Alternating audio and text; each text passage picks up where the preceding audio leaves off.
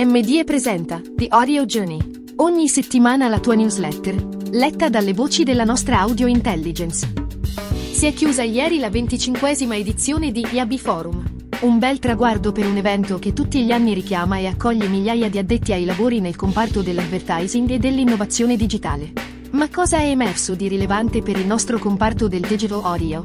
A dire il vero, ben poco. Dopo un paio di edizioni dove si è parlato un po' più ampiamente di podcast, quest'anno il digital audio è passato decisamente in sordina, indice che qualcosa non funziona nei meccanismi di business, a dispetto degli 11,9 milioni di italiani che ogni mese fruisce di più di un podcast.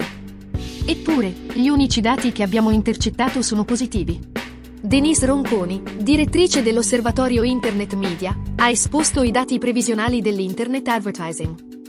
In un settore in crescita dell'8%, il digital audio si conferma il best performer media con una crescita del 27%. Marco Robbiati di OMG ha esposto i dati della ricerca fatta sulla misurazione dell'attenzione nella DV, con il risultato che l'audio, in tutte le sue declinazioni, è praticamente a pari merito con il video, posizionandosi sul podio dei media più efficaci per le campagne pubblicitarie.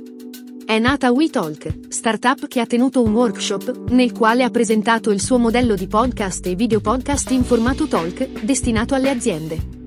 E allora, dove stanno i problemi dietro queste belle notizie? Andiamo per ordine. Il 27% di crescita è sicuramente un bel numero, ma in termini assoluti il valore è inferiore ai 35 milioni di euro, che rappresentano lo 0,07% del settore. Un nulla. Se poi pensiamo che la maggior parte di questo fatturato finisce sulle piattaforme di distribuzione, significa che ben poco di questo valore torna ad autori e creators che sono i veri alimentatori dell'offerta. In pratica è come dire che il mercato del podcast cresce, perché chi li produce sta investendo nella sua crescita, ma quanto potrà durare questo processo? Che l'attenzione sui messaggi in audio sia molto significativa è qualcosa di insito nella fruizione tipica del digital audio, intima, con le cuffie, on demand, elementi che portano l'attenzione ad essere molto elevata.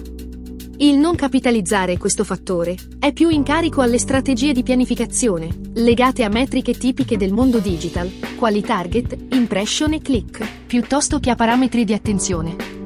L'efficacia contestuale di una campagna è oggi difficilmente misurabile, e le metriche digital sono appannaggio solo delle grandi piattaforme, dove purtroppo vale quanto detto precedentemente. Se nuove realtà si affacciano sul mercato, con un format nuovo da proporre alle aziende, è indice anche del fatto che l'offerta fatta ai brand di utilizzo dello strumento podcast non sia stata proposta e recepita correttamente. Il motivo principale è che troppo spesso un progetto di branded podcast viene realizzato a titolo autoreferenziale, dove le aziende parlano di sé e dei loro prodotti e servizi.